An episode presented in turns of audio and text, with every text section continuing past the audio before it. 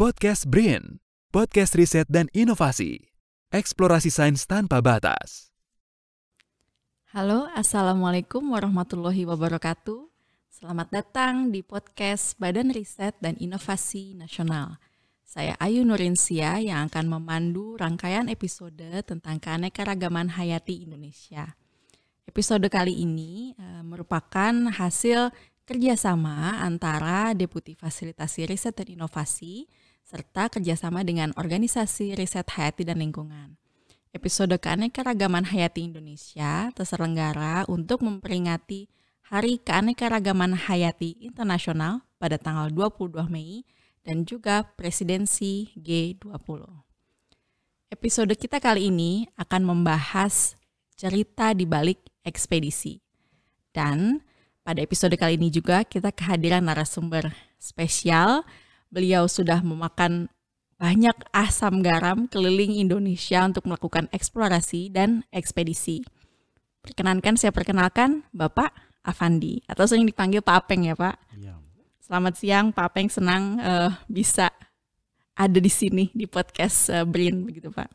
Senang sekali. Ya, selamat datang dan Bapak ini uh, kalau dulu di Pusat Penelitian Biologi LIPI ya? Iya betul.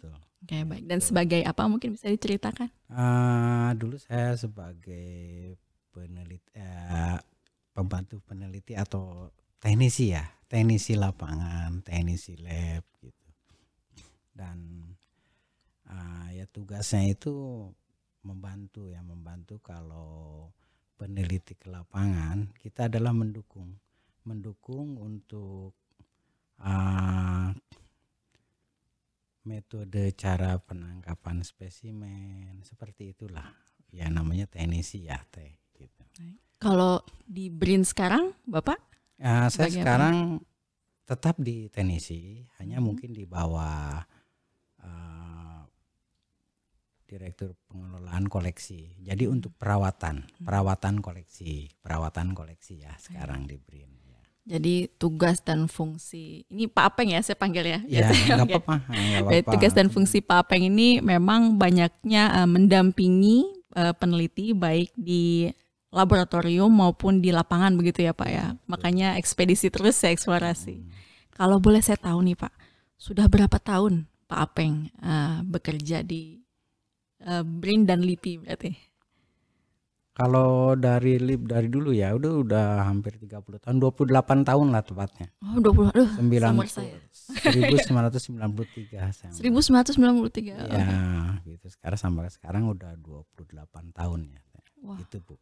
Luar biasa. Kalau sudah selama 28 tahun ini sudah eksplorasi ke mana aja, Pak? Uh, Sumatera beserta pulau pulau kecilnya ya misalnya Pulau Terluar Enggano, lalu Belitung, ya Kalimantan, Sulawesi, Banggai Kepulauan, Ambon, Nusa Tenggara nah, Barat atau Maluku Tenggara Barat, Somlaki, Raja Ampat, Papua. Itu seluruh Indonesia seluruh itu. Indonesia. oh, berarti sudah keliling Indonesia ya? Untuk mendampingi peneliti luar biasa. Kalau di antara tempat-tempat itu, Pak, ya. ada nggak yang paling berkesan gitu buat Pak apa yang paling indah lah atau faunanya luar biasa bagaimana Pak? Oh. Ah, menurut saya gini ya, kalau dalam saya ekspedisi atau eksplorasi ya, itu kayaknya semua indah. Wah. Indonesia ini indah. Wah. Walaupun memang mungkin hanya dibedakan culture ya atau kulturnya saja tapi menurut saya semuanya indah gitu semuanya indah lah Indonesia. Itu kayak lagu pelangi-pelangi dong pas semuanya. Hampir seperti ya. itu gitu Bu. Ya. Atau ada yang keunikan tersendiri gitu misalnya. Unik setiap daerah unik hmm. karena berbeda. Indonesia ini kan ya kembali kepada bineka tunggal ika ya. Hmm. Mungkin dari culture dari budayanya. Hmm. Jadi unik-unik semua. Nah, dan mungkin itu nggak akan terlupakan ya gitu semua semua banyak yang unik Papua kah atau misalnya daerah-daerah yang punya kalau Sumatera misalnya Enggano hmm. atau di hmm, tadilah uh, Sumatera Selatan, Oku itu ada uh, apa keunikan masing-masing ya. Hmm. Atau Sulawesi misalnya. Contohnya bagaimana nih? Kalau di Enggono uniknya seperti apa, di Oku seperti apa gitu. Ah, dari kesan kesan pada waktu eksplorasi gitu. Dari kesan eksplorasi ya kalau kita kan eksplorasi itu memberatkan kepada penangkapan spesimen ya. Hmm. Kita itu ada tantangan jadi mencari spesimen yang pernah dulu katanya zaman Belanda ya. Hmm. Pernah ditemukan satu ya, jenis tikus. Hmm, tapi uh, itu kita mencari jadi tantangan terus uh, kita pun bertemu dengan etnik masyarakatnya hmm. kan yang unik juga mereka bertanya untuk apa seperti hmm. jadi unik kita semua semua daerah seperti itu sebetulnya jadi kalau kedatangan para peneliti diikuti kita sebagai hmm. teknisi yang melaksanakan mereka akan bertanya ini cari apa pak hmm. buat apa ini spesimen ini binatang ini ditangkap atau bapak cari emas kadang-kadang orang oh, gitu, gitu itu ada yang bertanya cari emas namanya gimana bagaimana bapak menjelaskan nih gitu? nah inilah dengan kita bijaksana hmm. karena kan lain daerah itu uh, pahamnya pemahaman pemikiran masyarakat lain ya nah, itu ke kemampuan kita aja hmm. sebetulnya teknisi itu hanya membantu peneliti menangkap spesimen hmm. tapi kita pun harus berbekal, berbekal diri sendiri bahwa setiap kita masuk ke daerah, kita pun pelajari daerah itu. Jadi hmm. kalau mereka bertanya, kita tidak langsung menjustis atau wah ini untuk spesiun tidak, hmm. tapi kita terangkan secara secara nada dan mereka bisa menerima seperti itu. Hmm. Nah di situlah nanti tercipta kan antara hmm, apa ya uh, keharmonisan. Hmm chemistry iya kem keharmonisan ya. antara kita yang datang hmm. dan masyarakat lokal yang di sana gitu hmm. tidak ada saling mencurigakan nah itu sebetulnya tantangan ya gitu seperti itu juga hmm. gitu kalau dari sekian banyak uh, daerah ya se Indonesia Raya ini iya. yang apa apa yang pernah datangi itu ada pengalaman-pengalaman apa kira-kira yang menjadi pembelajaran Pak Apeng gitu yang selalu dibawa-bawa hingga hari ini? Banyak lah sebetulnya. Banyak. Eh, mungkin tiga lah Pak.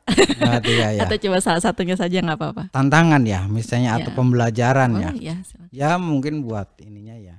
Kalau kita kan kalau di lapangan itu faktornya ya kalau untuk ini cuaca, hmm. cuaca, tempat dan waktu seperti itu ya cuaca tergantung kalau kita di lapangan seperti apa itu tergantung cuaca nantinya. Hmm. kita berjuang seperti apa. Perjuangan kita itu dalam cuaca seperti apa kan itu harus diperhitungkan gitu. Hmm. waktunya misalnya waktu ini merupakan tantangan bagi seorang teknisi ya di lapangan. Waktu tujuh hari harus mendapatkan spesimen. Tiga hari kita belum dapat apa-apa ini pusing, tantangan. Mereka tidak akan tahu kepusingan kita. Tapi kan kita nggak boleh kepusingan kita lalu kita curahkan ke mana saja nggak boleh. Tapi ini adalah tantangan. Kita harus mendapatkan spesimen ini seperti apa gitu. Hmm. Seperti apa spesimen itu kita dapatnya jenis-jenis binatangnya. Hmm. Nah itu waktu ya cuaca, waktu dan tempat. Tempat pun kan kita nggak bisa harus misalnya jalan uh, insan naik mobil sampai enggak? Kan kita harus jalan gitu. Misalnya terus jalan bagaimana itu pak? Maksudnya jalan tidak kaki, bisa diakses gitu kalau ya misalnya kalau eksplorasi itu kan kita kadang-kadang membuka jalan sendiri. Kalau di gunung tidak membuka jalan uh, mengikuti trek pendakian. Kita harus buka jalan sendiri. Kalau oh. trek pendakian kan uh, mungkin uh, pawonannya sudah pada kabur. Hmm. jadi kita membuka trek yang lebih baru di daerah gunung itu. Hmm. Jadi masih masih grass ya, masih bagus hmm. hutan-hutannya seperti itu. Kalau yang unik ya semua unik lah. Unik. Semua terkesan. Kalau nah, karena tergantung begini ya. Tergantung nanti kalau saya mengambil spesimen hmm. lalu saya melupakan itu kan nggak boleh. Saya harus ingat spesimen ini dari mana karena nanti tergantung dengan database. Kalau saya melupakan ya semua ya semua teknisi, semua teknisi sebetulnya harus mengingat dan mereka memang mengingat. Kalau ditanya sama Bu Ayu misalnya, ini tikus ini daerah mana? Kita lihat oh daerah ini. Kita langsung ingat jadinya. Jadi ini. semua keunikan itu ada. ada. Gitu. Ini tadi ada yang menarik nih Pak. Uh, Pak Apeng kan katanya kalau mencari tikus sampai harus membuka jalan gitu. Ya. Memangnya kalau di eksplorasi itu suasananya seperti apa Pak? Kan tikus tuh bisa dicari di rumah ya. Apa itu yang dicari gitu? Oh iya iya oke. Okay. Uh, seperti gini lah, nggak jauh ya. Yang kita ketujuan Sulawesi misalnya, hmm. Gunung Latimojong atau Gunung uh, Gandang Dewata atau misalnya Buah Karaeng. Pernah ke sana itu semuanya? Saya pernah ke sana hmm. gitu ya. Nah itu kan dalam literatur sudah ada dari dulu ya hmm. jenis-jenis tikusnya. Lalu sebisa mungkin setelah kita mendapatkan yang ada dalam literatur, kita mencari lagi dan di tempat yang paling tinggi mungkin kita cari dan di tempat paling tersulit makanya itu dibukalah trek sendiri hmm. dengan harapan menemukan jenis baru itu. Hmm. Misalnya dulu kan Pak Anang pernah menemukan jenis baru, banyak jenis baru di Sulawesi hmm. gitu. Seperti itulah Makanya harus dibuka trek pendakian ya. Tidak hanya mamal sebetulnya, tapi semua baik burung, uh, reptil. Kalau udah kena trek pendakian kan sudah terganggu gitu. Hmm. Tapi kalau membuka trek pendakian baru itu kan masih alami, masih bagus di sana habitatnya gitu. Berarti melakukan eksplorasi dan ekspedisi ke tempat yang justru belum ada orang yang ke sana begitu ya, belum remote begitu Pak ya. Ah, seperti itulah. Hmm. Jadi paling orang sana hanya mengambil kayu hutan untuk kayu bakar gitu, hmm. gitu seperti itu. Jadi kita tanya juga. Makanya gunanya nah, kita pelajari dulu mau ke daerah mana, kita mempelajari di sini sebelum berangkat itu mempelajari seperti tentara lah seperti teknisi itu. Oh gitu. Iya, Bagaimana ya, jadi begitu kita mau suk mau medan perang itu sudah dipelajari hmm, situasinya uh, gimana budayanya gitu. seperti oh. apa kontur gunungnya seperti hmm. apa uh, kalau misalnya kita datang ke sana langsung datang hmm. Hujan apa kita nggak hmm. bisa apa-apa tapi kalau kita sudah pelajari ini berbekal ya untuk hmm. semuanya ya semua teknisi memang begini ya hmm. pekerjaannya itu kita akan bingung sampai sana tapi kalau kita sudah pelajari, kita bertemu dengan orang ini, dengan orang yang ini, masyarakat lokal yang ini sudah tahu budayanya hmm. seperti ini. Makanya ya insya Allah saya bersatu lah ke mana-mana juga hmm. gitu, bisa bersatu ke mana-mana. Nah itulah. Kalau waktu ke gunung yang gunung-gunung yang ada di Sulawesi itu Pak untuk yeah. mencari tikus itu aksesnya seperti apa ya Pak ke sana? Apakah waktu Pak apa yang eksplorasi di sana nginep di nginep di mana itu sebetulnya karena kan Waduh. tidak ada tidak ada siapa-siapa kan ya hmm. tadi Pak pengen cerita kalau namanya eksplorasi ya ya mungkin kita tidak berhayal tidur di kasur yang indah ya tidak oh, ya. ah, tidak lah. ya, gimana dong Pak jadi gini nah kita base camp. Jadi suatu saat kita ada tim besar. Ya. kita grup membuat base camp besar misalnya di ketinggian berapa. Nah nanti setelah di sana kita pasang tenda. Pasang tenda atau ya seadanya lah. Kita buat dapur seperti itu. Ada base camp besar. Nanti dari tim-tim yang lain misalnya tim herpet tim uh, burung entomologi atau apa tim serangga ya gitu yang reptil itu nanti flying camp mereka. Flying camp itu flying apa camp Pak? dari dari tim besar itu di, mereka berbagi. Saya mau bermalam di ketinggian anu mungkin dua hari. Membawa bekal sendiri bawa begitu ya tenda sendiri, sendiri tenda makanan sendiri, sendiri. Ya nanti hari apa mereka bersatu lagi. Nah itulah. Jadi gambaran ekspedisi ya. Eksplorasi itu seperti itu. Tidak datang langsung duduk. Langsung apa saya ada duduknya namanya istirahat. Tapi ya seperti itulah gambarannya. Kita hujan kehujanan. Terus kenapa kita kalau sampling pun begitu dari base camp berjalan harus membawa perbekalan. dari base camp diingatkan nanti ini harus bawa perbekalan. Takutnya gini, waktu kita siang itu berjalan menyeberang sungai kan, pulangnya sore. Nah begitu maghrib atau sore kita pulang ternyata hujan besar. Nah, sungai yang harus kita lewati banjir. Terpaksa kita harus bermalam di hutan itu. Jadi kita harus berbekal ya seperti itu. Jadi kita nggak kaget. Makanya dari tadi pertama kita berangkat kita udah pelajari hmm. status seperti apa daerahnya. Jadi kita nggak kaget. Kita berangkat pagi begitu mau pulang ke base camp maghrib hmm. ternyata hujan besar hmm. banjir kita nggak bisa pulang ke base camp kita menunggu sungai itu sampai tidak banjir hmm. ya bermalamlah di hutan itu oh, dengan gitu. seadanya dengan seadanya dengan tidur dengan di... pacet lah oh, gitu. oh ya digigit pacet lah apa sudah biasa pernah itu. ketemu binatang-binatang yang buas begitu pak oh itu seperti gini uh, daerah ya daerah itu yang buas itu uh, spesifikasi sih kalau misalnya Jawa hmm. Jawa itu kan dengan Sumatera Jawa itu kanipor ya dengan harimau apa seperti itu nah, kalau di Gunung Gede Gunung Salak saya sering lah ketemu dengan macan tutul oh, gitu. atau di Gerem ya Gerem eh, di Gerem tuh disuarain sama dia karena anaknya terganggu oh, gitu. kita langsung diserang sama suaranya. Ya, jadi kita langsung berhadapan, kita langsung berhadapan dengan itu ya. Mungkin kalau misalnya daerah Sulawesi ular besar, hmm. ular besar atau anoa. Anoa itu kan binatang buas sebetulnya, binatang unik di Indonesia tapi binatang buas itu hmm. ya banyak lah mungkin yang celaka kalau kita mengganggu mereka gitu ya. Hmm.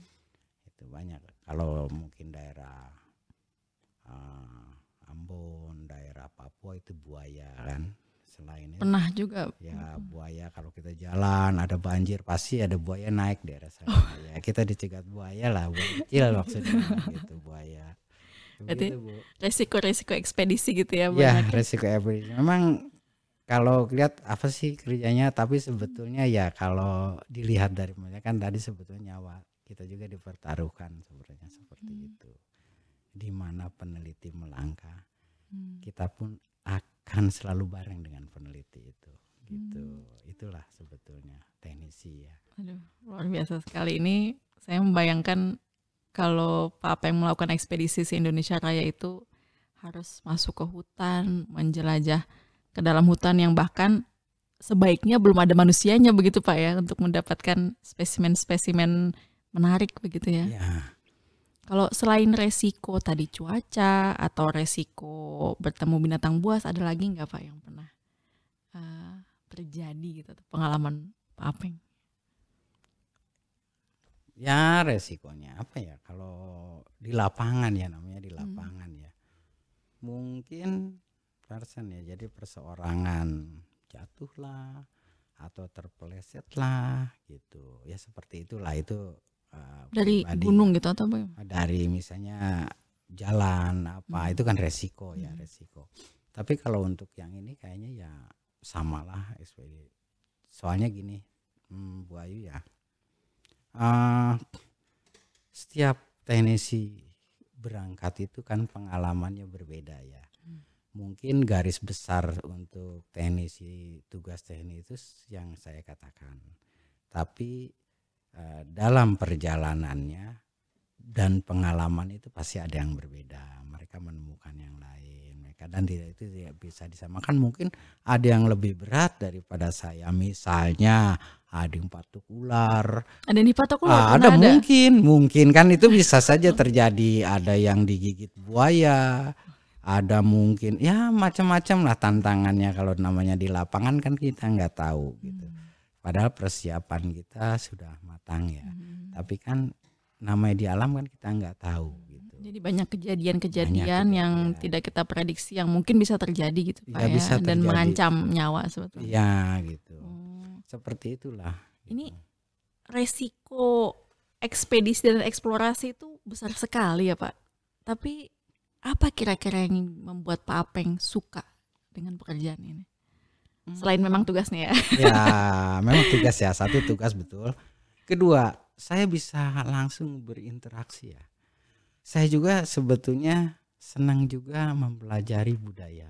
Hmm. Mempelajari makanya saya di waktu senggang setelah misalnya ada waktu senang sih saya akan berbicara dengan pembantu lapangan orang-orang lokal di sana tentang budaya sedikit mensosialisasikan dulu LIPI. Hmm. Toh orang-orang di daerah itu belum tahu LIPI itu seperti apa. Nah itu tugas kami. Hmm, Walaupun yang lebih tahu, yang lebih tahu adalah peneliti ya. ya. Tapi setidaknya kami bukan mensosialisasikan, tapi memberi keterangan hmm. bahwa LIPI ini adalah ini uh, lembaga ilmu pengetahuan. Mungkin kalau sekarang kan BRIN, hmm. BRIN seperti ini dan tugasnya ini ya seperti itulah. Uh, jangan sampai mereka ini pernah ini pernah pengalaman. Dulu kami bekerja sama dengan Freeport ya. Uh, sampai orang Freeport itu uh, tapi bukan Nah, ini ada sebagian, maksudnya sebagian ya bukan orang privat banyak. Hmm. Ada sebagian sampai bertanya, ini kalau LIPI ini PT apa pak? Nah ini oh, jangan iya. sampai begini gitu, jangan sampai begitu. Jadi nah di sinilah, uh, nah kita pun harus menerangkan secara arif lah kepada mereka bahwa hmm. LIPI adalah eh, institusi negara yang bekerja ini ini seperti itu untuk penelitian. Nah sama mungkin nanti BRIN juga. Hmm. Jadi saya sampling di lapangan, tugas utama saya tadi menangkap spesimen. Hmm. Dalam menangkap spesimen, orang lokal pasti bertanya hmm. untuk apa, hmm. lalu brin itu apa. Nah, dengan sepengetahuan kami yang terbatas sebagai teknisi, ini loh itunya. Jadi mereka akan tahu nantinya dan nantinya akan tercipta tercipta sinkronisasi. Jadi ada sinergi lah hmm. antara masyarakat lokal dengan hmm. kita tidak ada kecurigaan. Tapi kalau kita tidak bicara, masyarakat lokal itu akan curiga. Ini buat apa sih? Apa buat hmm. dijual? Apa buat apa gitu. Tapi kita terangkan, kita terangkan hmm. kepada mereka. Ini loh, ini itu kebutuhan negara untuk apa gitu loh. Seperti itulah. Hmm. Jadi mereka akan tahu jadinya. Dan mereka berharap Uh, kalau kita bicara, saya akan menggali potensi Bapak. Jadi potensi daerah Bapak itu terlalu tinggi ya. Tapi apa sih keanekaragaman binatang yang ada di daerah Bapak? Hmm. Dulu mungkin suatu saat Bapak sudah tidak ada. Bapak akan tahu nanti anak cucu Bapak yang akan menikmati seperti ini. Itulah seperti itu. Hmm. Saya terangkan seperti itu gitu. Luar biasa. Nah, tadi sudah ada Pak Apeng sudah menjelaskan resiko, lalu sudah menjelaskan kenapa Pak Apeng suka dengan pekerjaan ini. Hmm. Nah sekarang uh, saya mau bertanya apa harapan dari Pak Apeng uh, untuk kegiatan ekspedisi atau eksplorasi yang diadakan di Indonesia atau di BRIN terutama begitu ya, agar terselenggara dengan baik begitu. Apa harapan Pak Apeng?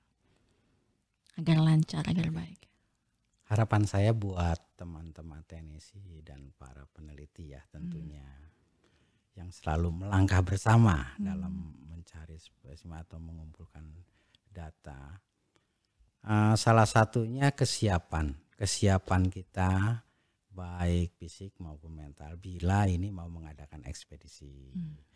Uh, terus uh, untuk BRIN eh, intansi itu ya kelengkapan lah kelengkapan dokumentasi surat-surat semua harus lengkap karena biasanya di daerah itu mereka akan lebih teliti bertanya kalau kita misalnya hanya dari orang Indonesia semua penelitinya tapi kalau dengan kita dengan orang bule mereka sudah lain konotasinya sudah lain. Ini bule, ini pasti uangnya banyak gini gini. Oh. Padahal kita kerjasama gitu kan.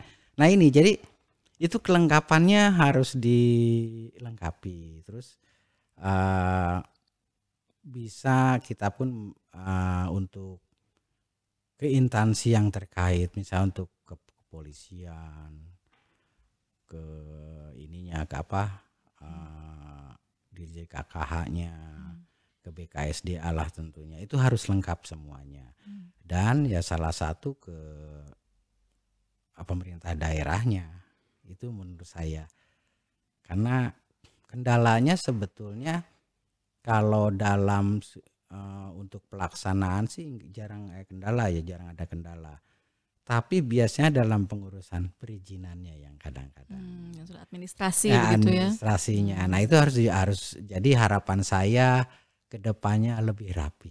Hmm. nah, karena kalau misalnya eh, penelitinya semua dari Indonesia ya katakan hmm. itu kan waktunya sudah tepat. Tapi kalau misalnya kita kolaborasi atau penelitian dengan orang asing lah dari mana saja itu itu waktunya mepet. Jadi hmm. mengurus izin, mengurus apa itu saling tumpang tindih jadinya. Hmm. Nah, nanti itu dibenahi jadi begitu kita ke lapangan baik orangnya sudah siap, hmm. fisik dan mentalnya, administrasinya clear. Jadi enak hmm. di jalan berjalan di sananya. Iya. Tentunya berdoa lah. Iya, baik Pak, baik. Ya, ya. Oke, untuk menutup obrolan kita nih Pak. Ya. Jadi sebagai pertanyaan terakhir nih ya. ya apa pesan Pak Apeng untuk uh, kawan Brin yang yang hobi atau yang pekerjaannya banyak uh, melibatkan ekspedisi atau yang sedang melakukan ekspedisi atau akan melakukan ekspedisi. Kira-kira ada pesan-pesan apa untuk kawan-kawan Brin? Silakan Pak.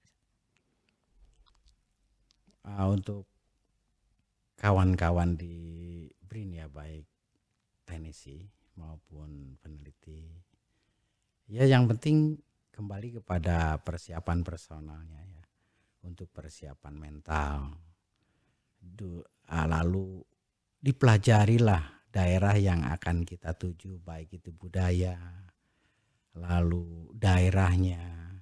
Karena itu nanti langsung mengena kita. Jadi kita harus tahu, tahu, tahu seluruhnya setidaknya kalaupun kita nanti di sana menemukan hal-hal yang tidak inginkan, kita sudah tahu, oh ini loh budayanya seperti ini, masyarakatnya seperti ini.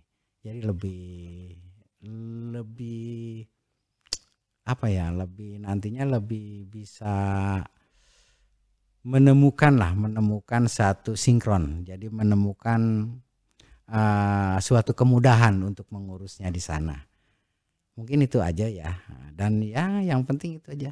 Kita selalu berdoa sehat badan dan mentalnya juga. Lalu pelajarilah budaya yang akan kita datangi. Seperti itu.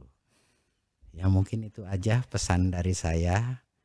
Dan uh, satu lagi banyaknya spesimen koleksi spesimen koleksi yang ada di lembaga ini itu hasil kerjasama atau bukan kerjasama tapi hasil jalan bersama.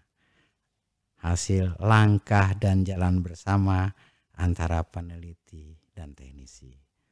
Ya itu harus kita jaga mungkin itu aja. Terima kasih. Baik, terima kasih banyak ya. Pak Apeng. Uh, kawan-kawan Prince semuanya demikian akhir dari obrolan kita dengan Pak Apeng dalam episode cerita di balik ekspedisi dan kita bisa mempelajari ya, kita bisa belajar dari uh, cerita Pak Apeng tadi bahwa peneliti dan teknisi Litkayasa dan lainnya yang berkecimpung di keanekaragaman hayati itu merupakan aset-aset berharga uh, bangsa untuk pelestarian dan pengungkapan keanekaragaman hayati Indonesia. Demikianlah akhir dari podcast uh, rangkaian episode keanekaragaman hayati Indonesia. Salam eksplorasi sains tanpa batas. Sampai berjumpa di episode selanjutnya. Podcast BRIN, podcast riset dan inovasi. Eksplorasi sains tanpa batas.